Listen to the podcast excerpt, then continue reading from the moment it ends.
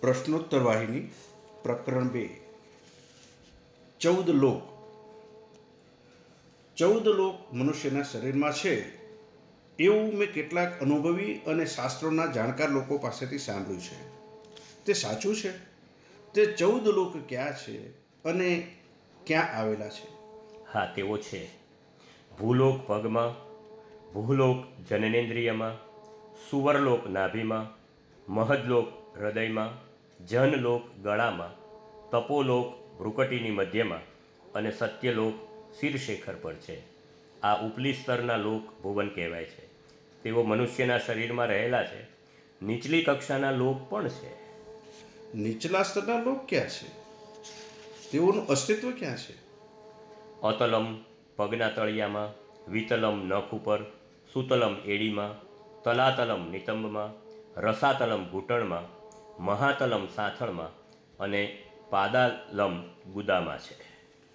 જો બધા લોક શરીરમાં હોય પંચમહાભૂતો તેના ઘટકો હોય તો સપ્ત સમુદ્રનું સાત દંતકથાના સમુદ્ર શું થયું? શું તેઓ પણ શરીરમાં કે મનમાં છે?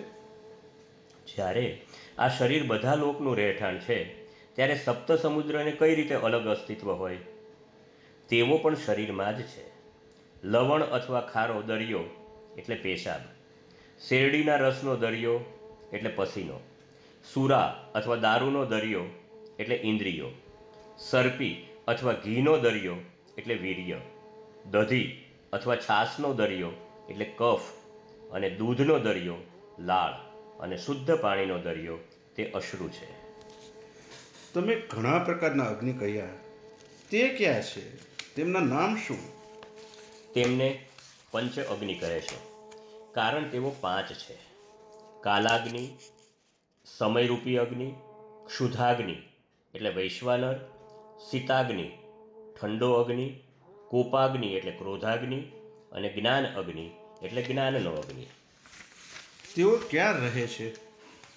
પગ ઘૂંટી પેટ આંખ અને હૃદયમાં રહે છે. આ ઉપરાંત વિવિધ નાદો અથવા અવાજો પણ છે. મેં કેટલાકને તે વિશે વાતો કરતા સાંભળ્યા છે. હા તે હા તે છે. તેઓ પણ શરીરમાં છે.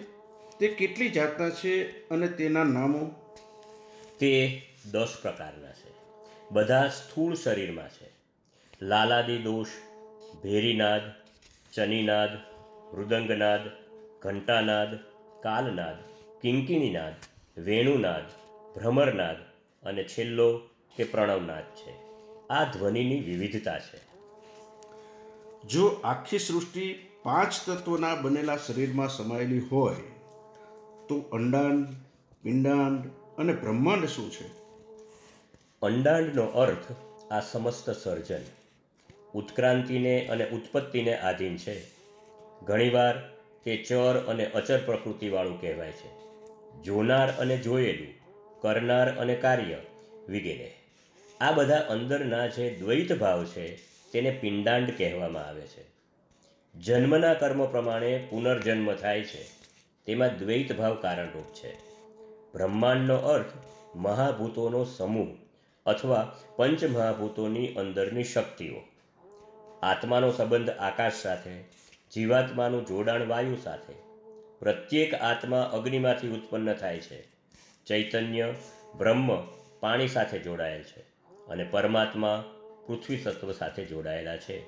આ પાંચે તત્વો બ્રહ્માંડથી આવરી લેવાયા છે. આ શક્તિ બધા તત્વો પાસે કામ કરાવે છે. આ બધાથી પર અવ્યક્ત બ્રહ્મ છે જે અજ્ઞાત સંપૂર્ણ છે. સ્વામી હું આ ગૂંચવણ ભરેલા વિષયને સ્પષ્ટ રીતે સમજી શકતો નથી. મહેરબાની કરી મને સાદા ઉદાહરણો દ્વારા સમજાવો. અંડાંડ એ આંખનો કાળો નેત્રપટલ. પિંડાંડ તેની અંદરનું વર્તુળ અને બ્રહ્માંડ તે પ્રકાશ છે. જે તેની અંદર પ્રકાશે છે, તે પ્રકાશનું તેજ એ બ્રહ્મ છે.